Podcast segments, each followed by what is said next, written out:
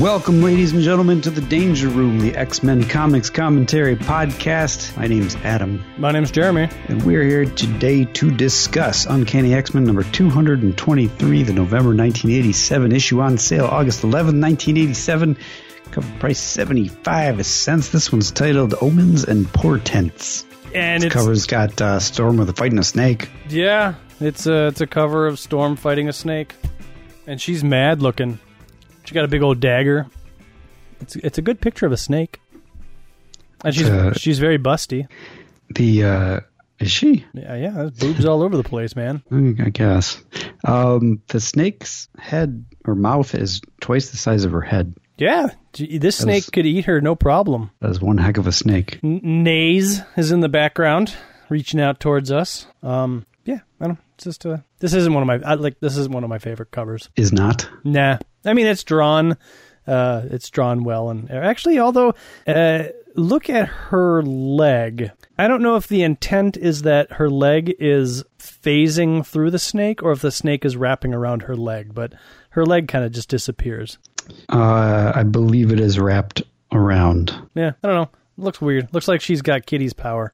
But that part of the snake doesn't seem to be attached to any other part of the snake. That's kind of what I'm saying. There's like these uh, purple little um, wind drawings that are kind of in front that could maybe be covering up like the where the snake is kind of uh, encircling her. But yeah, it's it's very difficult at that level to say tell where the snake is coming from and where it's going. But whatever, I don't Do you, care. do you buy this as a T-shirt?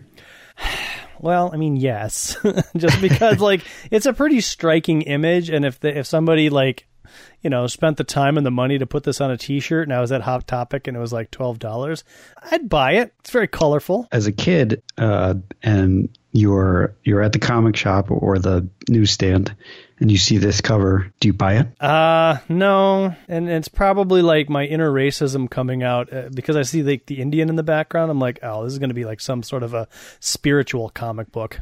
Give me that Transformers. I, that's hardly identifiable as an Indian. The guy in the background with the feather coming out of his headband. At, uh, I don't. I don't see that as like there. Nothing screams.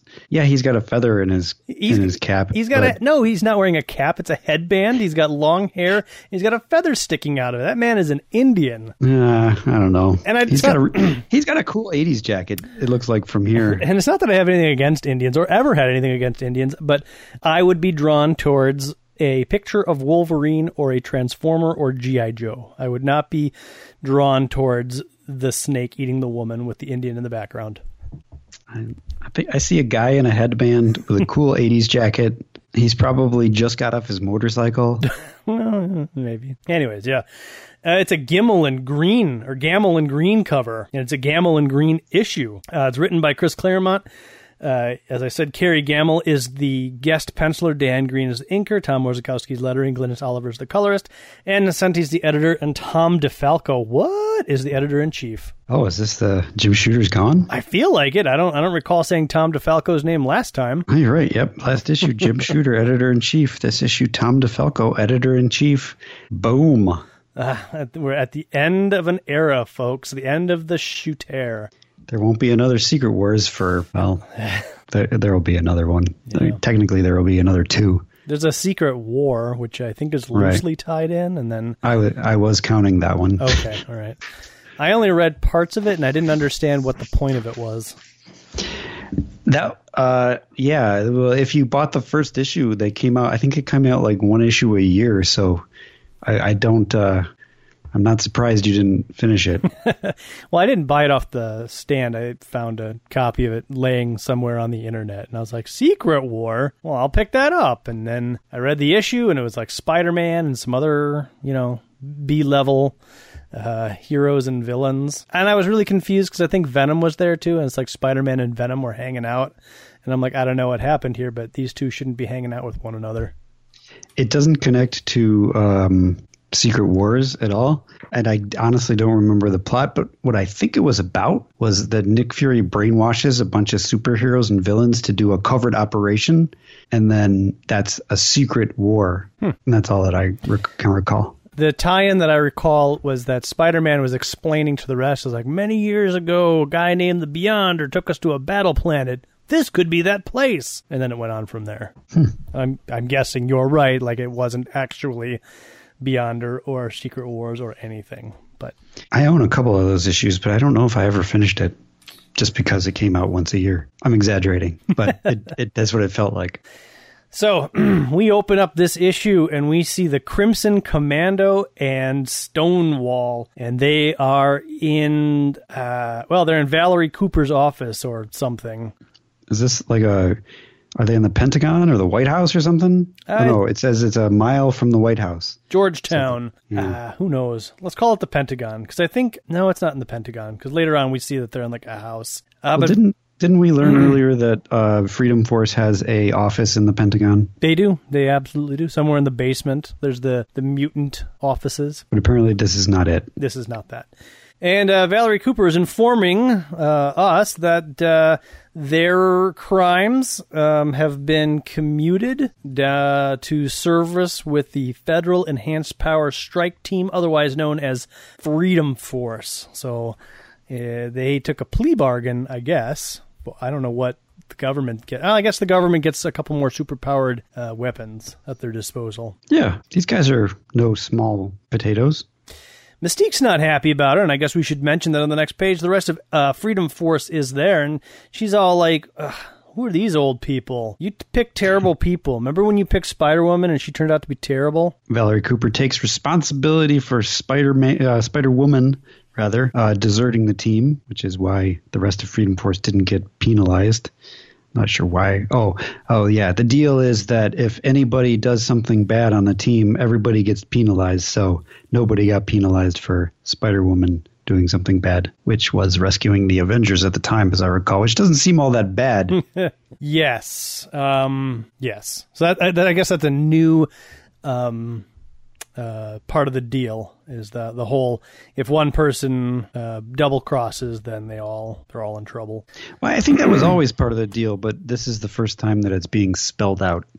And so Blob is like, uh, you're Stonewall, huh? I hear that you can't be moved. Well, I'm the Blob. And he pushes on Stonewall, and the Blob goes flying backwards because evidently Stonewall can't be knocked over, just like the Juggernaut and the Blob. Yeah, except the blob does fall over and lands on his favorite chair and his chips and his bruise. Oh my god, his says, bruise. What happened to me? What happened to me? What happened to you? That's the Blob's catchphrase for this issue. It only lasts for a panel, but it's a catchphrase. Now, if they put "What happened to me" on a T-shirt, I'd wear that. I don't like that the Freedom Force logo is very similar to the Fantastic Four logo.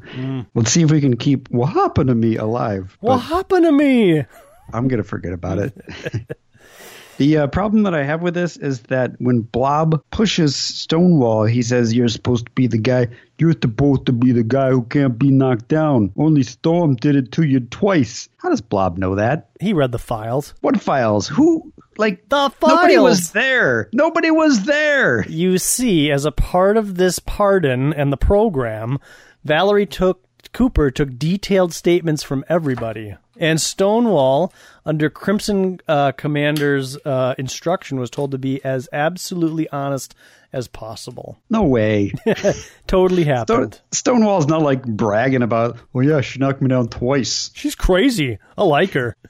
Knocked me down twice. Crimson Commando here, he says he's a proud man. He won't be caught guard off guard so easily again. So that'll never happen. So because I said so, we never have to worry about it again. We all have flaws, and mine's smoking, and he lights a cigarette. And uh, Flamo uses his power as Pyro. Pyro's name should have been Flamo. Uh, yes, in another galaxy it was. And that's when Spiral detects another presence and she says that she has to go take care of it. She plinks out of existence. Mystique tells us that she dances between dimensions and manipulates realities. Whoever is this coming this way, I pity him. Cut to outside where Avalanche is mowing the lawn, uh, or I guess manipulating the lawn. So this is this is an interesting thing. Like I never I never really read the captions when I was reading comic books as a kid. So I thought that this was just some like mutant slave of freedom forces just out doing yard work. And and it is a mutant who's doing yard work. but it's actually Avalanche. And we get a little bit of his personality where he's he's got a headband on, he's got some overalls, he's like a little nudge hero, a furrow there. Should take care of this uh, steeply sloped land. Huh. You know, if he had a feather in his in his headband, he could be the guy on the cover. Negative, because the guy in the cover also had long hair, as denoted by the part at the very top of his head.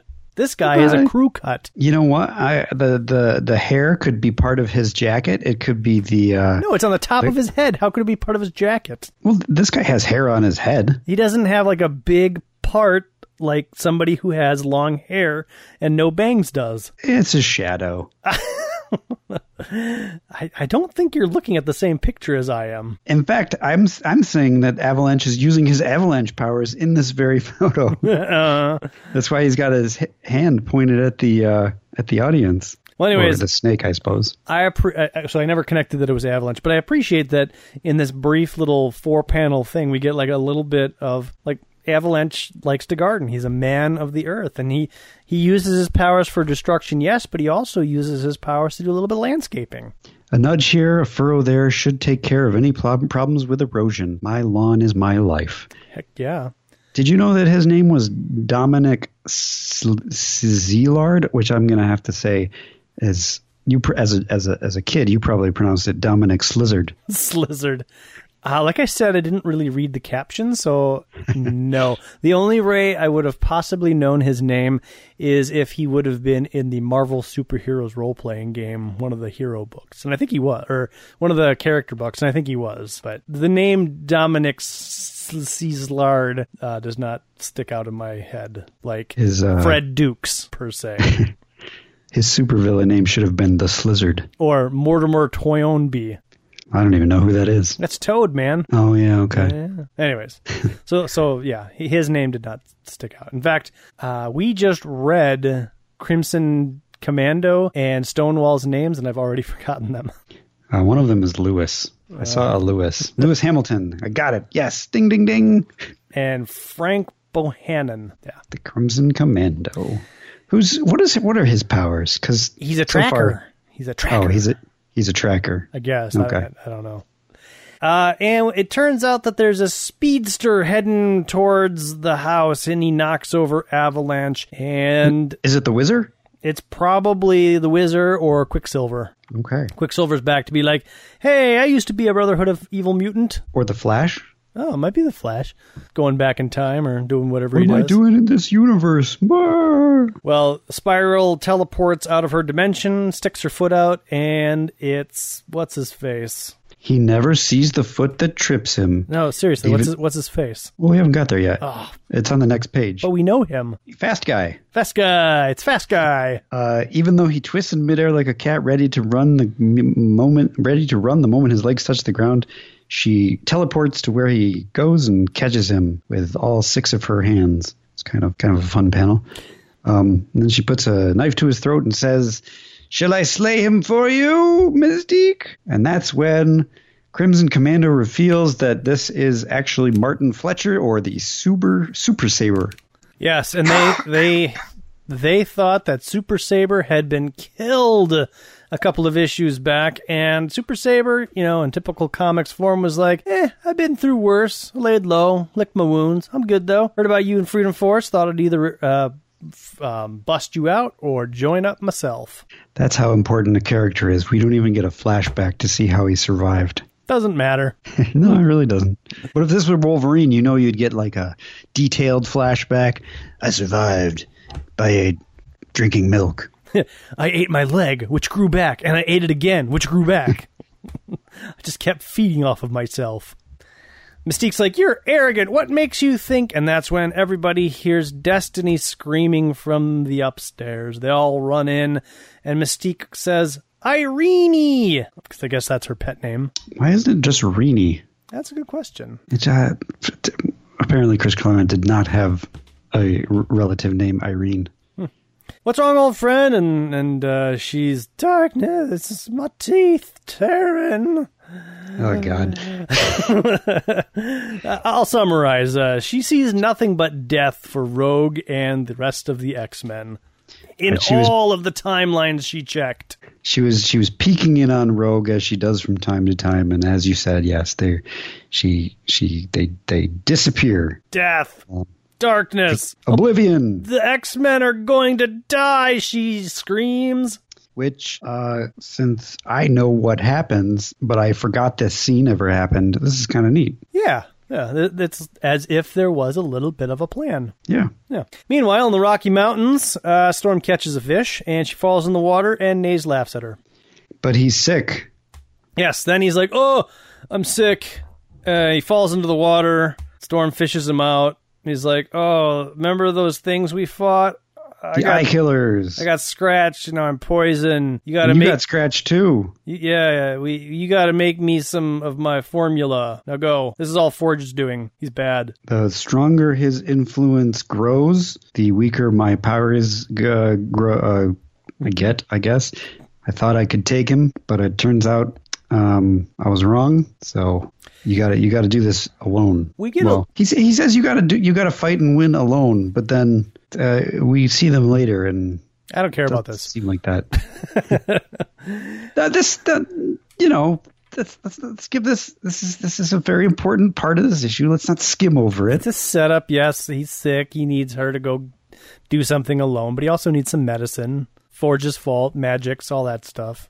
We get a throwaway page, in my opinion, a whole page of like one dude who's like, "I hate mutants. I like blacks, but I don't like mutants. Who's with he goes me?" on he goes on for six panels this is so like i yeah this was there better be some payoff for this And it's so if if there was payoff, for example, uh, little little teeny tiny spoiler, there's a reporter that's featured uh, prominently in Fall of the Mutants.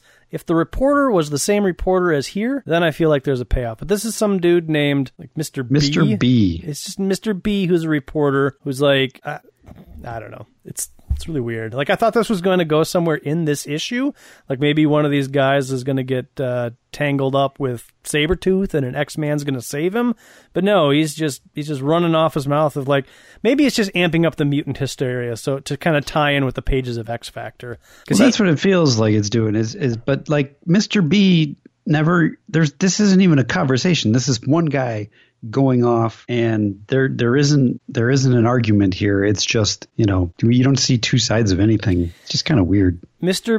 B looks like he was supposed to get some word balloons because if you look at his third panel, he's got his hand out and his pencil and his paper like he's trying to maybe describe the other position. But- Yeah, I saw that, but, yeah, apparently uh, Patrick Claremont just decided he was going to go off. yeah, so it's just this guy who's wearing a pink shirt that says "human" and proud of it, just going off about how evil mutants were and if if his if he had if one of his kids was a mutant, he'd probably kill the monster. His argument is that mutants aren't human beings, and that's it. That's the whole argument. Like, I it doesn't need to be seven panels long. it's very long. Anyways, uh, then we shift our attention once again to Alcatraz. Uh, Rogue's doing some reconnaissance. She's trying to track down the Marauders, but she can't find them. And uh, so, as the X Men do, and there's a little bit of downtime, they are practicing their skills. you know, if I'm editing this comic, I put this scene directly after the Freedom Force stuff, just because I don't know it. Destiny was talking about Rogue, and then we cut over to Rogue. Oh, sure, right, right, right. I thought you were talking about I- the mutant hysteria stuff. Because if I was editing this, I would have taken that page out and put an ad here. Well, let's say let's say we can't do that. Like then I would put the storm stuff after this stuff, and then the the mutant hysteria page in between this and the Madelyne Pryor stuff. But okay, Or as an epilogue, maybe. Well, but an epilogue kind of sets up like the next story. So because there's sort of a there's sort of a connecting panel in the Madelyne stuff, but yeah. vaguely. Anyways, uh, Dazzler and Longshot are practicing. Dazzler or uh, Longshot flings some knives knives off to Dazzler. She does this tricky maneuver where she uses her laser beams to ricochet all of the knives away from her, but she misses one, which is coming right toward her neck. Oh man! And Rogue, who was previously flying around San Francisco looking for the Marauders, which I don't know. Seems kind of a silly thing to do. Seems like a she waste. happens. Yeah, I mean they know that the Marauders are gone.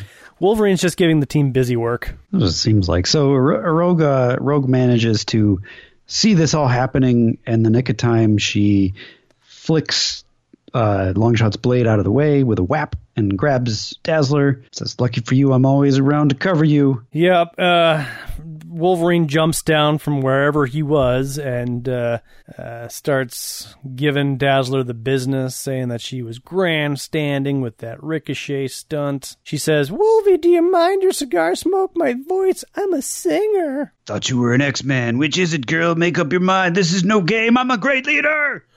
So he pops his claws and he says, If you're going to be on the team, you got to be ready for. And he turns around, anything. And with his knives, he goes towards the team. Dazzler and Longshot are able to get out of the way. Uh, Dazzler dazzle blasts him in the eye so that he's blind. Rogue flips him over and jumps on top of him and is like, Ah, you're beat. Say uncle now, real nice, and maybe I'll let you finish up your beer. We get a classic Wolverine smile. Fair move, darling. But you got to watch this tendency to think the fight's over when it's only just begun. He grabs uh, her upper body with his feet, flips her over, puts his hands directly under her chin, and says, "I'm gonna, uh, I'm gonna give you some Claw City, unless you say Uncle." well, he doesn't say that, but but yeah, well, he shoulda. he shoulda. And she's not really willing to test uh, whether or not she is vulnerable or invulnerable to his claws. So she says uncle, and uh, Wolverine, he's an upstanding guy, is like, all right, hope you learned a lesson. Here, have a beer. Here's here's here's a question. So Wolverine's adamantium claws are they they're technically not organic are they technically connected to like like if his claws touched rogue would she absorb his power i don't think so because like I they are directly sort of connected to it's, him it's always it's always described as flesh on flesh contact. So I think if you could bite Rogue, as long as your lips didn't touch her, I don't think she'd absorb your powers. Or your hair could brush up against her. Or you well, could... I know in in a in a much much future uh, a far a much farther future issue of of something or other, uh, Rogue is able to absorb somebody's power because they they spit on her or something? No. Something like that. Unless their mutant power is like having some of their genome in their spit. That seems really, really far fetched. Yeah, I don't know. But that, that connection is Whereas having having your mutant powers in your spit, that's not far fetched. That's totally realistic. Anyways, yeah. So uh, Rogue gets a beer, and she's like, "Oh my God, Wolverine gave me a beer and a compliment." And wonders never cease. They uh they they they wonder about Havoc and Ms. Pryor as both of them essentially have lost the loves of their lives. It's as though their hearts have been torn out, maybe forever.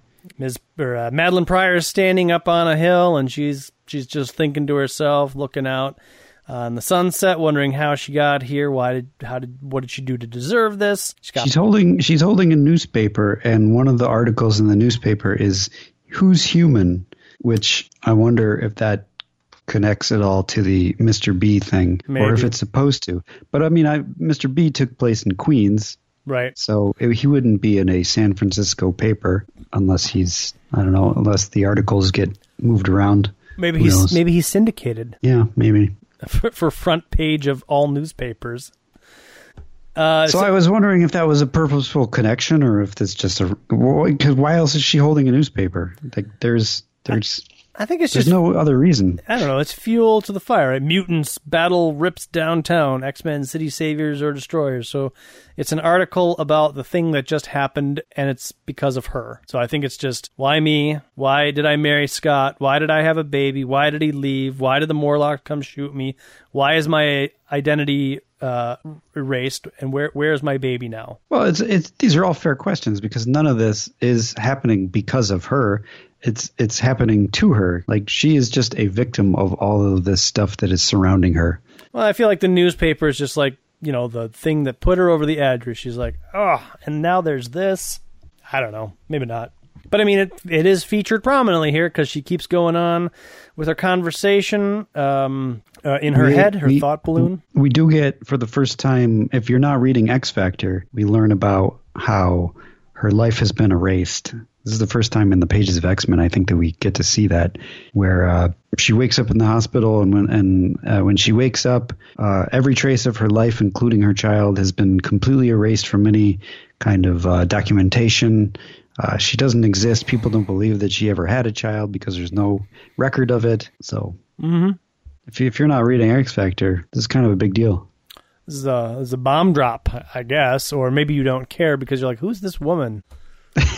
because I mean, the last time you There's saw that, too. right? You haven't Well, seen her. she's been in a couple of issues, so yeah, like 201, so like two years ago. So if you're a new no, reader, she she she got kidnapped by the Marauders. She was just in 221 and 222, and Yeah. the one where she was in the ambulance.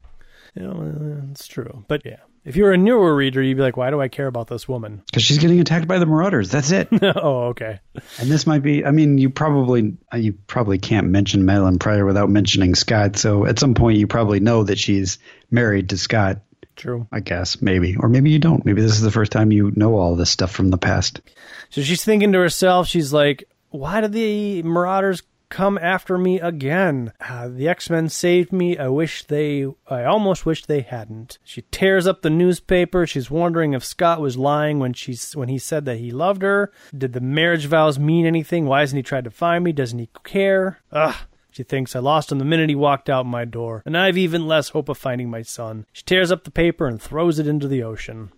uh, down below at the bottom of this uh, ridge slash cliff, Havoc is going for a, a jog, and he is going through some own personal turmoil, reflecting the fact that he just shot at his girlfriend, uh, who was possessed by a marauder, the leader of the marauders, even, or at least he thinks. And he sees Madelyne, and he thinks she's about to jump for some reason. Um, Well, Which- she- she's standing right at the edge, and and, uh, and they, when he looks up, he it kind of looks like she's bracing for a for a jump there. Here's the thing. Reading these uh, first couple of panels where she's standing on the edge and she's feeling bad about stuff and she's ripping up the newspaper, you know, I, I never once thought she was in any danger from being on top of a cliff until Havoc sees her and is like, "Oh my gosh, does she mean to jump?" Yeah, And and my reaction is like, "Mm, "I don't think so." not until you said something. exactly. Well, So I don't I don't know if this could have been done any better way, but yeah, uh, or maybe maybe maybe I'm just getting a disconnect here. I, I don't know. There's some good drawings of Madelyne Pryor though. Yeah, yeah. Um, and and Alex, if you're into that sort of thing, he's all muscly and wearing shorts. He's ripped. He is a a standard super heroic man. Meanwhile, in the Rockies, um, Storm is So th- whipped up so the th- batch. Yeah. There, in the previous stuff with uh, Storm and Nazar, um, he never says anything about her going to go get. Um, I guess he kind of references. He's, he says he doesn't want to go to a doctor. He doesn't want white man's medicine, but he never says go get me some herbs or anything. It just happened says- off panel. He just says you're well, and I'm fine with that. But he says you're going to have to face this battle on your own. Is the last thing he says, and then we cut over to her giving her these this restorative brew that uh, she concocted, and I don't know, it's just weird. He has uh, diminished in health, I guess, and so she's trying desperately to give him the brew that he instructed her to make. And he's like, I'll drink it if you will. And she's like, I'm Yeah. not sick. And he's like, Not yet. He says a lot louder. Hey, uh, that brew prevents sickness as well as cures it. The human being's equivalent of chicken soup. Do your world good, I promise. Hmm. Plus, you got scratched by the eye killers, just like me. Why take chances? And he's got a big smile on his face as she takes a sip. That's my girl. Creepy old man. She takes a drink, and the whole world goes topsy turvy when a giant bear rips open the hut that they're staying in, and it's snowing outside when it was just midsummer, and the bear is slashing at her, and Naz is laying on the ground. He's like, "Careful, Storm, that critter ain't what it seems." And they're fighting. So, are we supposed to think that this is really happening? Because that that was the question I had through this whole thing. I mean, to me, this is obviously not happening. right it's pretty obvious that i mean it's it's a neat little transition right she takes a drink and it's not like over time this happens it's immediately after all this crazy stuff happens but i don't know i i think when i was younger i just didn't care. Maybe. And as I'm older, I'm like, well, yeah, sh- he tricked her into drinking this for some reason, and she's hallucinating this whole thing. I guess. I, I don't know. I'm just curious as a as a, uh curiosity of the way that stories are told. I, I wonder if Chris Claremont intended for people to think this was really happening. I think the intention is for the reader to believe that this is actually happening, and that the twist is it wasn't. What? Spoilers.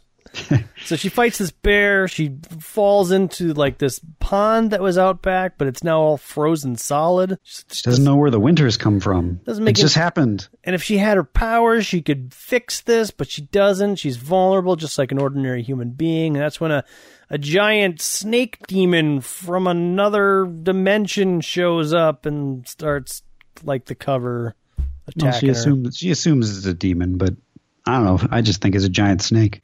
So it pulls her underwater. She grabs out her dagger. She stabs it in the neck and it, In the eye. in the eye, and it flings her out of the water, which is super helpful. It flings her onto the cliff, which uh, she would rather have not done that for some reason. Um, she wanted to be on the shore, but this works just as well. She could probably get back to Naze uh, faster this way. And um, uh, she hears she hears an eagle. The eagle is Forge's sign. Uh, said his nearing. We were nearing his mountain of power. Is this madness his doing? And she gets attacked by the snake again, but then the snake gets a bomb dropped on it, sort of. But when she looks down, it's not just the snake that's been bombed, it's Vietnam below her. Vietnam with demons. Yeah, there's demons, including that snake. Uh, so she wonders if this was what Forge's Vietnam was like. Like, did he conjure these creatures to slaughter his enemies in Vietnam?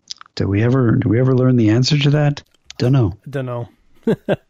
and she makes it to the top of the hill, and it's Forge, and she's like, "What are you doing?" And he's like, "I'm enjoying myself. Is that a crime? What's the point of having power if you don't intend to use it? I'm the maker." And so he hands, uh, holds out his hand, and his hands grow Lady Deathstrike like claws. I was thinking. I was first. I was thinking Lady Deathstrike, but then I realized it's Cyberforce. Oh, which would go on to be like these are the hands of a particular Cyberforce character who I can't even remember the name of because like I don't I don't even know if I read Cyberforce. Might have been the phase where I was just buying it because it might be worth something. yeah, it's a number one. Buy it. Um, she he pulls her up, and uh, I think I think this is maybe supposed to be like an eagle talon hand, maybe. Yeah, it's it's it's it's all related to the eagle. It's supposed to be well. It reminded me of the eagle from a couple issues ago. Right. And he pulls her close to give her a big old kiss, and she says that she is bound to no one. She pulls her dagger out from her leg and stabs Forge in the gut. And that's when her world comes swirling around her, and she is back in the hut. Her clothes are no longer ruined. Her body's no longer uh, bruised and cut. And she's like, What happened? It was a dream? I never imagined Forge capable of such terror. Terror. It's a good thing I was only dreaming. Is not what she thinks. Yeah. Naze is like, uh, It all has meaning. so. Yeah, yeah. This is this is real life, man. think think about what just happened and try to figure out the meaning. And there's a lot of stuff about how uh, Storm loves Forge in this issue, and it, I, you know, I guess we're supposed to believe that because they keep hitting us over the head with it. Right. But I wish that relationship had given a little more time to breathe, so that I could, I could actually like it. It doesn't have the power of like Madelyne and Scott's relationship, where we actually see them kind of get together and grow close. Yeah. Uh, Go- with go- Storm and Forge, we just get an issue. two issues, right? Wasn't Life Death 2 an issue with them? Was it? I don't remember. Had to have been, right? Well, we get the issue where the first one, where, where I don't even remember which life death was was, was which. There's only two we get the them. we get the first one where that's the one where he she's in his skyscraper building, Right. and that's where they first supposedly fall in love. And that one was a little tricky because the time wasn't clear how much time was passing, Right, right, right. and I don't even remember what happens in the other one.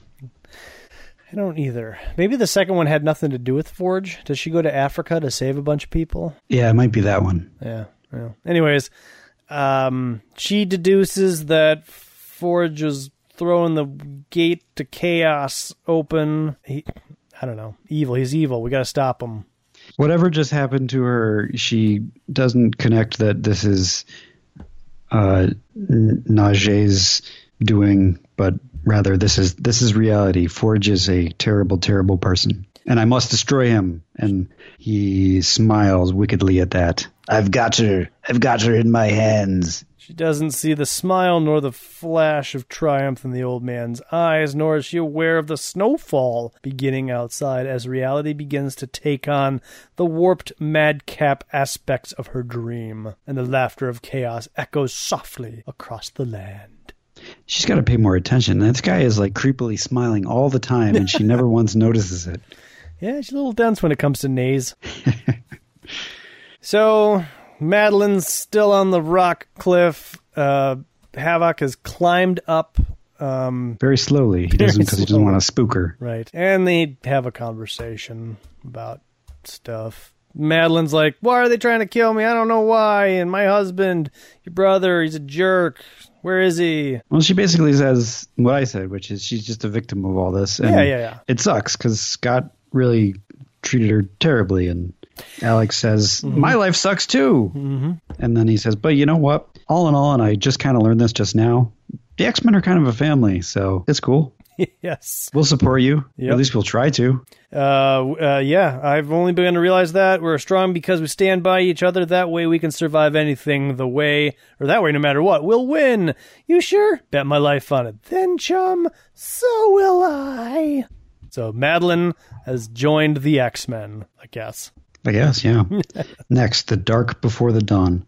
Well, at the very least, Madelyne didn't jump off of a cliff. Yes. Although I never thought she was going to, but apparently she was. No, it, seems like a very uh, uh, cinematic thing to do, right? Reflect upon your life while standing on a cliff facing the sunset. Yeah, I suppose. I mean, when I was 16, had those circumstances lined up for me, I would have totally stood there and reflected on my life, my 16 years, and been like, "Oh, I'm so tormented. All the bad things that have happened to me." I wouldn't. Life cons- is so hard. right. I would. Have, I would not have considered jumping into the water. I just would have been like, "This is what I'm supposed to do because I'm on the cliff and sunset." Do you ever get like uh, uh do you get vertigo at all? no. So if you're like super high up and you kind of look down and all you can see is like the bottom, you can't really see the terrain and it's just like a long drop. You don't get you don't get any sense of like nausea or vertigo. Uh, I mean, I've never like been up in a hot air balloon or I've never skydived, but I've been up on cliff faces before where certainly if you were to have fallen off the cliff, you would be severely injured or dead. And no, I didn't have any of those those feelings. I couldn't tell you, like if I was at a, the Grand Canyon looking straight down, I couldn't tell you how I would feel. I suspect I, I'd be okay, but I don't Your, know. knee, your knees don't get wobbly or anything like when you when you suddenly are are far enough off that if you lose your balance, you could potentially fall. No, I no, not on, not on one of those. Um, where that could possibly happen, and I think I've had dreams about this, is you know uh, those really narrow ladders that are sometimes on the side of like um, water towers or Oh yeah, yeah. maybe I used even to climb those. I never did, but I suspect that if I climbed up high enough and then I looked down, I think yeah everything would go weak and I would and you'd fall. Ah! I would probably be like clinging on to the ladder, and my feet would probably be dangling, and you know, I'd, I'd only be up like twenty steps, and somebody would be like, "Just put your feet on the step." No, I don't know. okay. I can't. They won't move. Send a helicopter. I just want to ride in a helicopter. Uh, anyways, uh, yeah. So that was uh, episode number, issue number two twenty three. sure was. Um, we, uh, yeah, we got some uh, fan communication here. We sure did. We got a tweet. Yeah, tweet me. It's uh, the original run. Uh, this is from at relatively underscore geek. Uh, the original run of Archie ended with issue 666 a few years back. Um, this relates to us talking about issues that reached 666 in comics. Um, I looked it up, and uh, it didn't look like it had anything to do with the devil. Archie There was didn't. not a Archie didn't. special Archie episode of of sacrificing his the Archie series to the devil or anything like that. It's Ar- just another uh, shenanigans. Archie didn't uh, um, uh, get with Sabrina, the teenage witch, to conjure up the devil to sell his soul or anything. No, Oh, that's that's disappointing. but I think the series ended so they could do like new, more adult-oriented series, such as the one with the zombies. Or um, I have Archie versus the Predator. I just haven't read it yet. I read it yet. I saw that and I thought, nah. it was a trade paperback. It was like you know ten bucks or whatever. I was like, yeah, you know, I'm willing to see how a predator kills Archie and the gang, and then I, I never read it. Uh, and I don't even think so. Uh, Archie, uh, um, Afterlife with Archie, the zombie. That's one. the zombie one, yeah. Yeah, uh, I there's I'm not sure how it works, and I've done very little research on this, but I have there's I, I believe there's supposed to be two trade paperbacks. I have the first trade paperback, which I've read Didn't about. I buy you that one? Oh, you might have, and if you did, thank I- you. I think I got you that for Christmas one year. You may have. Um, I read half of it. I liked it a lot, and I was like, oh, I should really finish this. And then I started, you know, scouring Amazon and other places for the part two because when I flipped to the last page, it was like, you know, continued next issue. And I was like, well, I want the whole thing now. And uh, they either haven't finished publishing them, or they never did, or there was such a limited run of the second version that I just can't find it. Oh, so I don't. I don't know, or maybe it's called something else. I think maybe maybe there was like an afterlife with Betty that it continues in. That I don't know. Anyways, point is, I never finished reading it. I think there's a bunch of those now. Like there's a Sabrina the Teenage Witch, which is more occulty. There's like Vampironica. Funny. so And then there's the the generally more adult themed version of Archie where it's it's Archie but they have uh it's more like a soap opera. Uh, have you watched Riverdale at all? Did we talk about Riverdale at all? Uh, I don't know if we have, but I've watched the first few episodes and I, I I I enjoy it. It's kind of like I don't know, Twin Peaks meets Dawson's Creek. I've never watched Dawson's Creek, but but but sure. um, I, I liked the first season. It's like twelve uh, episodes long. This goes back to the thing I was talking about a few few episodes ago. First season's twelve episodes long. It tells a story, like a start to finish. Like somebody had a plan when they wrote it out. And uh, I was like, okay, you know, it ends and it ends on a little cliffhanger and whatever, which is cool. And then they get to the second season, and when it dropped on Netflix finally, I checked out the episode list, and I'm like, 24? 24 of these episodes? And sure enough, we started watching, and I'm like, filler episode, filler episode, oh, filler storyline. Like, oh my God, like, why isn't this just 12 episodes? Keep them So what short, you're saying people. is once you're done with season one, you can stop. Kinda. I I watched the next twelve episodes, and there's like a the cliffhanger is more or less resolved. I think it opens up a larger story, uh, but then it starts like the next arc. But I'm like, I don't know that I have the time for this. So maybe you should like split it up into and pretend like the second season is actually two seasons. Well, maybe. Um, but I think when the writers have like you know an entire you know six seven months to work on twelve episodes, it's a lot different than them having that same amount of time that they have to be forced to put out twenty four episodes. Oh, absolutely. Yeah. So I mean, uh, name name a single show where the 24 episode or 22 or whatever episode run has been better than a, a show with a 12 episode run. late seasons of Star Trek: The Next Generation. Uh, I knew you were going to go there. and I have to say though, those still had a lot of filler. Yeah, I'm sure it's it's more um, uh, nostalgic than anything else. I bet if I rewatched it again, I'd be like, "Ooh, this episode's rough. This episode's rough." But even there the, were there were probably 12 really highlighted episodes that that people really focused on and then the rest are filler. you're you're probably right, but I think even the filler episodes were kind of like a aha episode, or you know, like and, and, and it's a different format too like Right. because that was a that was a one and done every episode or unless it was a two-parter you ended up back where you started right. So so to have those one-off stories where Riker does a solo adventure, you know, yeah it was okay where it wasn't a it wasn't a continuing thread where i think that's where when you have uh 24 episodes or even in the case what how many episodes do the marvel shows have because they they do like 12 or 13 and that still feels like too many It's 12 or 13, and I'm beginning to feel like it's too many because there's just too many series. I almost wish at this point that each one of the series were like six episodes. yeah i was thinking like every every one of them could have been cut down to eight Because cause now, so like, I haven't watched Iron Fist, uh, and I haven't watched Defenders. I haven't watched the second season of um, Jessica Jones, and I think there's a second season of Iron Fist starting, and I haven't watched the second season of Luke Cage. I'm just finishing up Punisher, at I which point watched punisher I kind of like it. It's it's actually I, I've heard good things about Yeah. most of the season twos, but yeah, I, I'm I'm on the same boat with you. I did watch Iron Fist, which it was a, was a slog through, uh, and I did watch Defenders, which was fun, and then I haven't watched Punisher or any of the others since then. So, so what I guess what I'm saying is I'll I'll get there. I will. It's uh, it's every intention of mine to watch them, but yeah, if they were just a continuing uh, secondary Marvel universe where it's just six of Daredevil, six of Jessica Jones, six of Luke Cage, and then when you get to the end of the year, like have a different writing staff with a showrunner, and then just loop back around, and you essentially have an entire year's worth of programming, but a different writing staff, different acting staff, and different shows, and ah, whatever. Yeah, Anyhow, uh, we got an email from Jason Alberson.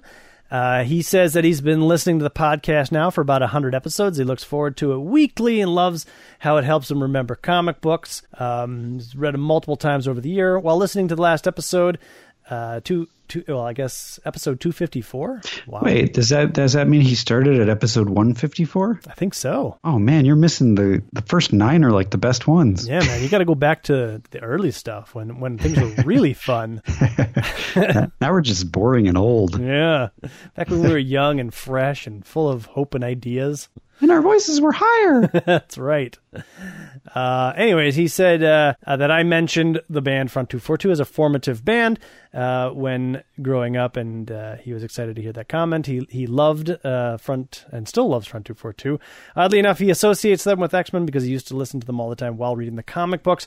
And there's a song called Never Stop that uh, uh, when he was reading the Genosha issues, he clearly could hear the word Genosha as a sample within that song. Uh, he says that some of his friends heard it as America, and he's wondering how I heard it. Um, I've got it queued up, and Adam, I guess I'd like I'd like you to tell me what you hear uh, in the sample. It's it's within like the first twenty seconds here. Let me see if I can dial this up so that you can hear it. Okay. Here, right, here we go. The WIU. The WI. The WI. The WI. The WI. America. America. America. America. America. America. Yeah. Uh, so did you hear any of that? Yeah, so it sounds like Genosha, but I'm wondering if that's because you just said Genosha like eight times before you played it. Oh, maybe I wrecked it. So at the very beginning of the song, it, to me, it sounds like the sample is DWI, which I guess driving while intoxicated, maybe. And then, uh, Oh, yeah. so I grew up in Wisconsin, and there's a town called Kenosha, which is Okay. south of us. So when I first heard this song, Kenosha was always the thing that stuck in my head. And then, yes, I read the Genosha issues. And then when I would listen to the song, I would definitely hear Genosha. Uh, It doesn't sound at all like America. no, I don't know. No, yeah. People that think that that sounds like America uh, are wrong because it's clearly not saying America. Um, he goes on to say that uh, since the album came out about a year ahead of the comic, he wonders if Chris Claremont was just jamming out to some Front 242 and then made up Genosha. Don't know. Doubt it. I don't know.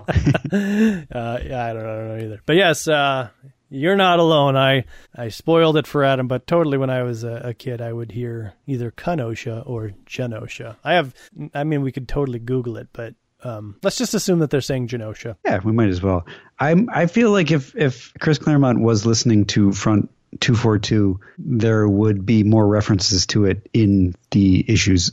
There would be like a bunch of subtle stuff and probably a whole lot of other like early industrial techno bands that would just be kind of things that we would recognize and be like, oh, that's a that's a subtle reference to I don't know. Uh, I was waiting, I was waiting to pull a reference. uh, uh, yeah. You can't even pull Nine Inch Nails out. Come on. No, I thought of Nine Inch Nails, and I was like, I can't. Well, I can't say Nine Inch Nails.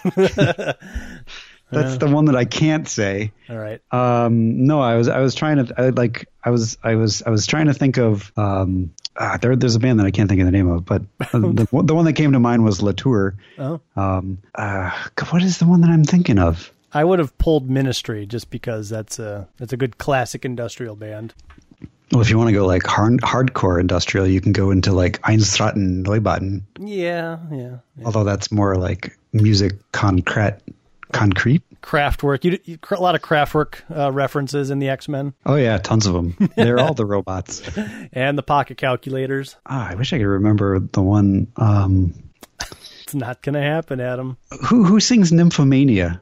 I don't know. Oh, that's such a good one. Nymphomania. That, that might have been later when I was out of the industrial phase. No, I think it was around the, the, the, the same. It was when you were living in Canton. Uh, then wouldn't I? I feel like I would have heard of it then. Yeah. Nymphomania industry industrial song. I want your body. Big twelve inch mix. That's, that's Yeah. like a techno song. Maybe the band is named Nymphomania. I don't know. Yeah, there's a band called Infomania. They sing a song called "I Want Your Body." Maybe that's what I'm, what I'm thinking of.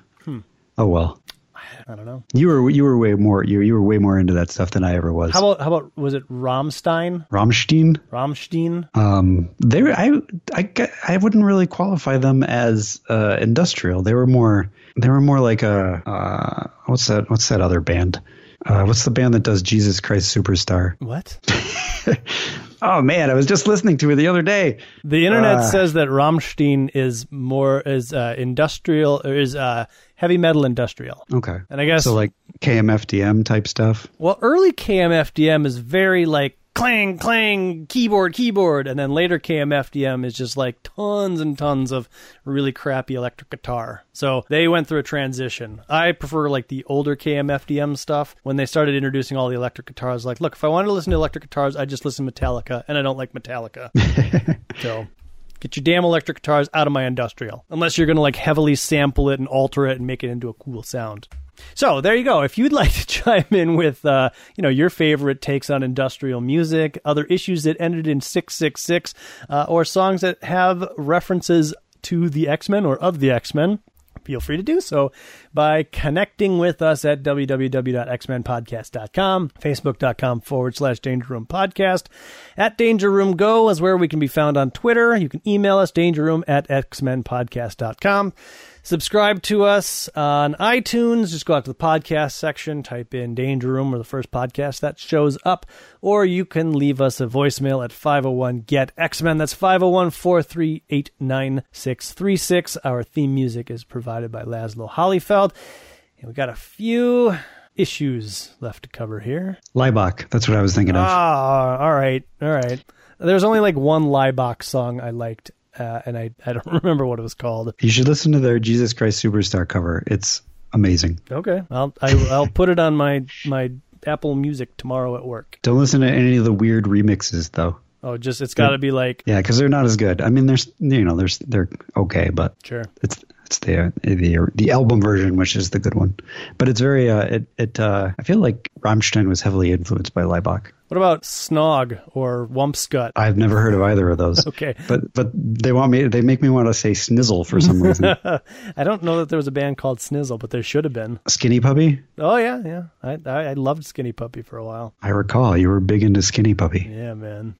they were they were industrial animal activists. Yeah. Okay. That makes sense. So Uh, everybody seems to have like some sort of uh, thing. like political reason for being. Uh, well, you know, it was the '90s. So I read uh, Fallen Angels issue seven and eight because I noticed that Boom Boom is back in X Factor. Yep. So I figured we better wrap this damn thing up. Yep. So I will summarize both of them. Um, so in the last issue, they all got transported to the Coconut Gro- Gro- Grove, which was uh, what's her face's uh, homeworld, um, Ariel. Lila Cheney. No, no, she's not in this. Oh. But you could mispronounce Ariel like Ariella. anyway, in the Coconut Grove, everybody dresses like a superstar, and they Fallen Angels discover that they're meant to be used as tex- test subjects because the the Coconut Grove people don't haven't had a mutation in a millennia, so they're they kidnap all of the uh, fallen angels in order to do, do tests on them. Uh, this was Ariel and Chance's plot all along, but then it turns out that Chance's has a mutant power, and uh, it's been happening all along in these issues subtly, where she either doubles or removes nearby mutant powers. So her name Chance comes into play because her power is double or nothing. Get oh, it? I I boo.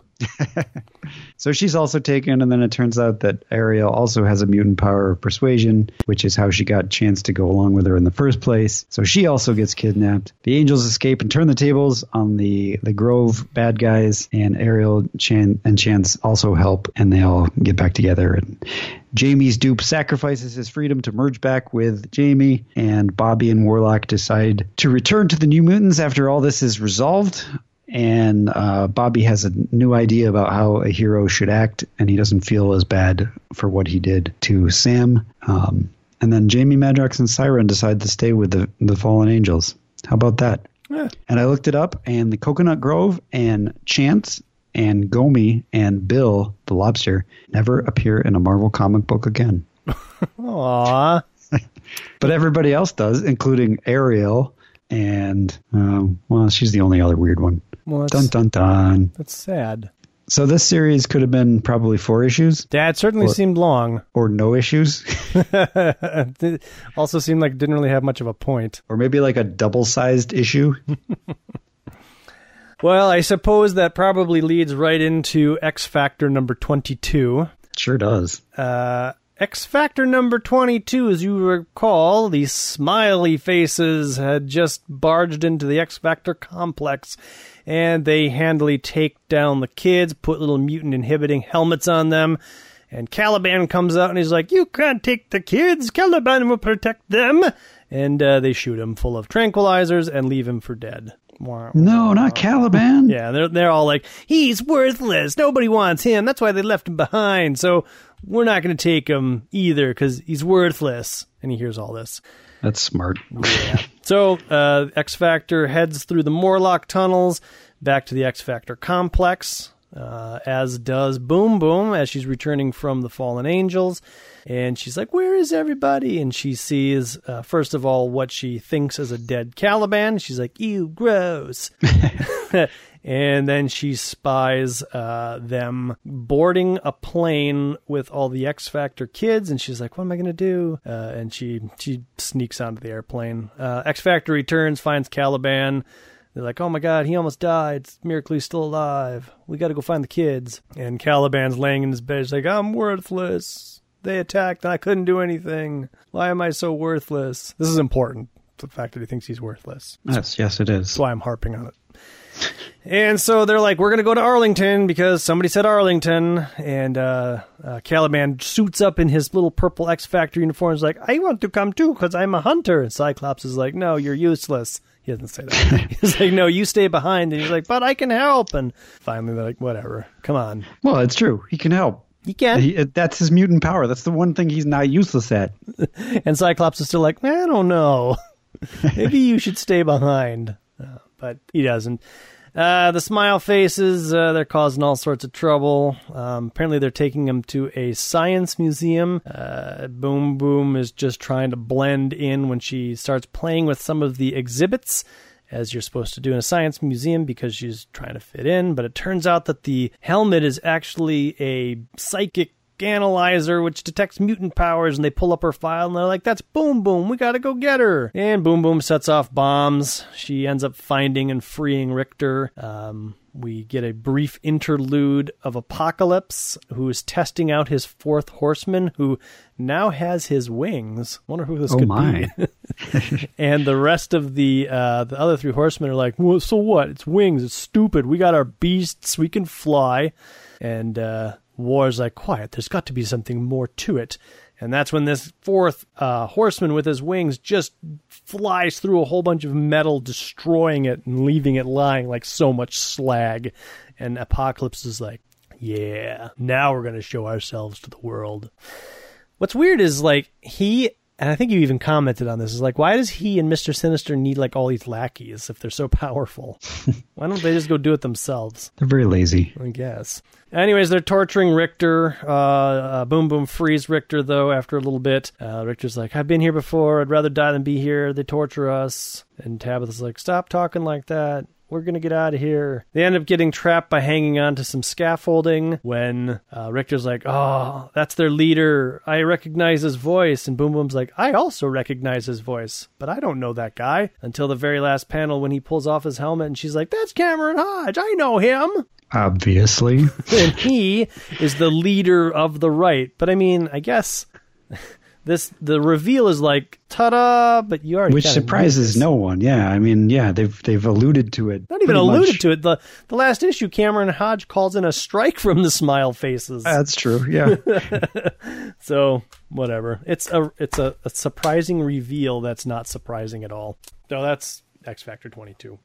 Uh, New Mutants number 58. The New Mutants are grounded from their shenanigans with Bird Brain, so they're trying to teach him to speak English and learn his language. They watch some TV with him, and there's more shenanigans. I got to say, Adam, I didn't read this issue, but it looked rough. It, it's, I, I don't know. It, it, it, like, what, how do you mean it looked rough? Like the artwork wasn't great, or so the artwork is definitely unique and certainly is of its own style. So I don't want to say it's not good, but it just I don't know. The whole thing looked rough. Like it looked like nothing was happening. There's something about some hamburgers. It just looked weird. This is yeah, nothing really does happen in this issue. They goof around. It's kind of a repeat of the last issue, except that we learn a couple things. Um, I do actually like the artwork at this one because, like you said, it is kind of of its own thing, and I like the way Bird Brain is drawn in this. Um, they give Bird Brain a New Mutants outfit, and he's very happy about that. Um, that's sort of important. And then he flies back to his own uh, the island where he comes from. He tries to steal. He he takes some burgers to fly back to his island, and he's not going to make it. So the New Mutants help him out by teleporting him there, and then they get surrounded in the end. Yeah, this this is not the best story at all. It's not terrible, but it's not like it's not Fallen Angels level, but it's uh it it's not terrific either. It, I feel like this whole thing is just kind of was it Louise Simonson figuring out the ropes of the New Mutants. I don't know. But uh, Wolverine has a cameo in Daredevil 248. Uh, Bushwhacker has his first appearance. He's a hired gun who murders mutants, and his arm changes into a gun. Yay! And uh, I'm guessing this is setting is- up like the next issue of Daredevil. Okay. yeah, I mean, there's only like two pages with Wolverine in it, and uh, he is hunting Bushwhacker, and uh, it seems like we're the next issue we're gonna get the killer Wolverine. I'm Wolverine. I kill people. I'm bad. I have no morals. That Wolverine. Ah, I'm familiar with him. Meh. I also read uh, uh, Wolverine was also in Alpha Flight 53, which I saw this. This was exciting for me. Jim Lee did the cover and the pencils, and Yeah. Whilce Portacio did the inks inside. And Jim Lee, I think this is this is definitely some early Jim Lee um, uh, Marvel work. I don't know if it's his earliest work, but uh, it's it's probably his first Wolverine, which is cool. It's it's not bad either. I mean, it's Yeah. not like uh, you know, you kind of look at um, Todd McFarlane's first stuff, and you're like, okay, it's, it's not really you know what you're used to, but but yeah, uh, there's definitely like the future superstar Jim Lee uh, elements of that are featured in this issue. It's not all the way there, but it's it's very close. He draws a very good Wolverine, which kind of makes me wonder if Chris Claremont is like, Hey, hmm. or somebody somewhere is like, wow, he draws a really good Wolverine. We should get him on. We should get him on the Wolverine series. What is that called? Wolverine and the X Men.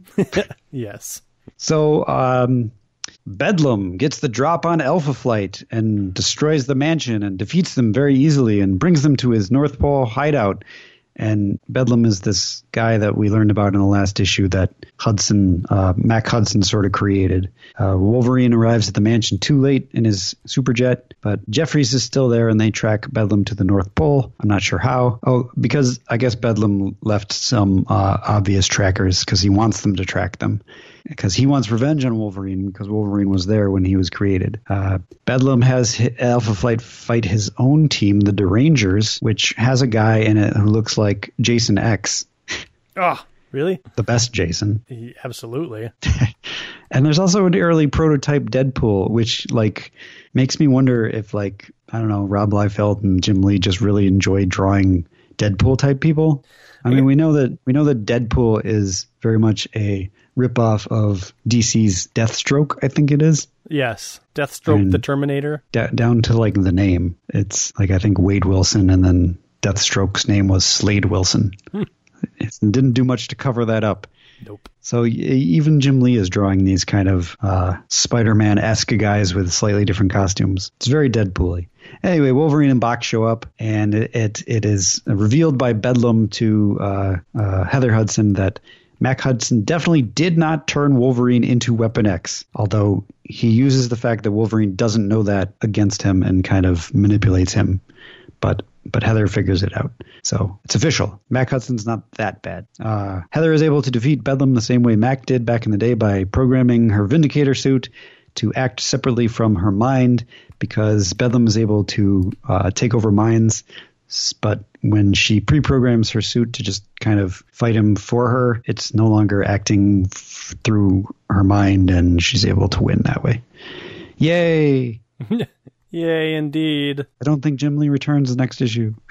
This is just a filler issue by Jim Lee. Maybe he does. I don't know. Weird. Well, I mean, this is a filler issue by an upcoming artist, so Hmm, fair point. I don't know. I don't know. I, I will try to remember to let you know Thank if you. I actually read Alpha Flight 54, which I might not. I don't know. All right then. Alrighty then. Well, I think that about covers it for us this time. This has been Techno Talk with Adam and Jeremy. More industrial. We can talk Prodigy and uh I don't know who else. Prodigy was my probably my first big uh, techno-ish group. Okay. Yeah. That that first album, Experience, it's good stuff. Uh, is that the one with um um It's the one that doesn't sound like any of the other ones. Well the, no well there's it was called it was called you're right it was called the Ex- I was actually listening to Smack My Person Up today which as That's I was fair. listening to I was like "Boy, this is totally inappropriate uh, I don't know I'm trying to look for a deeper meaning of like I wonder what this could actually mean but I don't know. Anyways, uh, yes, the first album was very generic-y garbage techno, and then then he dropped that, and you're like, whoa. Well, then they then they did a in between album music of, to the Jilted Generation, I like that one too. Yep. which is that's that's mostly instrumental, not a lot of samples, but it's it's, it's very good. It's halfway in between, I think. I like it. Yeah, yeah, but yeah, the like nothing really like could have expected Fat of the Land. Right. Right. That just came out of nowhere. Yep. I don't think anybody expected it. I was I was in traveling in Europe and like Firestarter was out and people were like loving it and I was like, wait, this is Prodigy? Yes.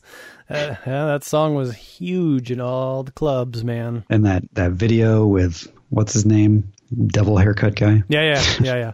He was uh he wasn't I mean yeah, there was no band. It was just one guy. But for I guess the videos and for touring, he's like, "Hey, freaky hair people, why don't you just come on stage and dance?" Yeah, and then those guys became the representations of the band. Exactly. Yeah, yeah. Good stuff. And and then and then I think they left to pursue alternative careers and then went nowhere. Wait, we don't know how to play instruments. what do we do? and ultimately I believe they returned because what else? What else are they gonna do? Yeah, good stuff. All right. Well, uh, until next time. My name's Jeremy, My name's Adam. and the danger room is closed.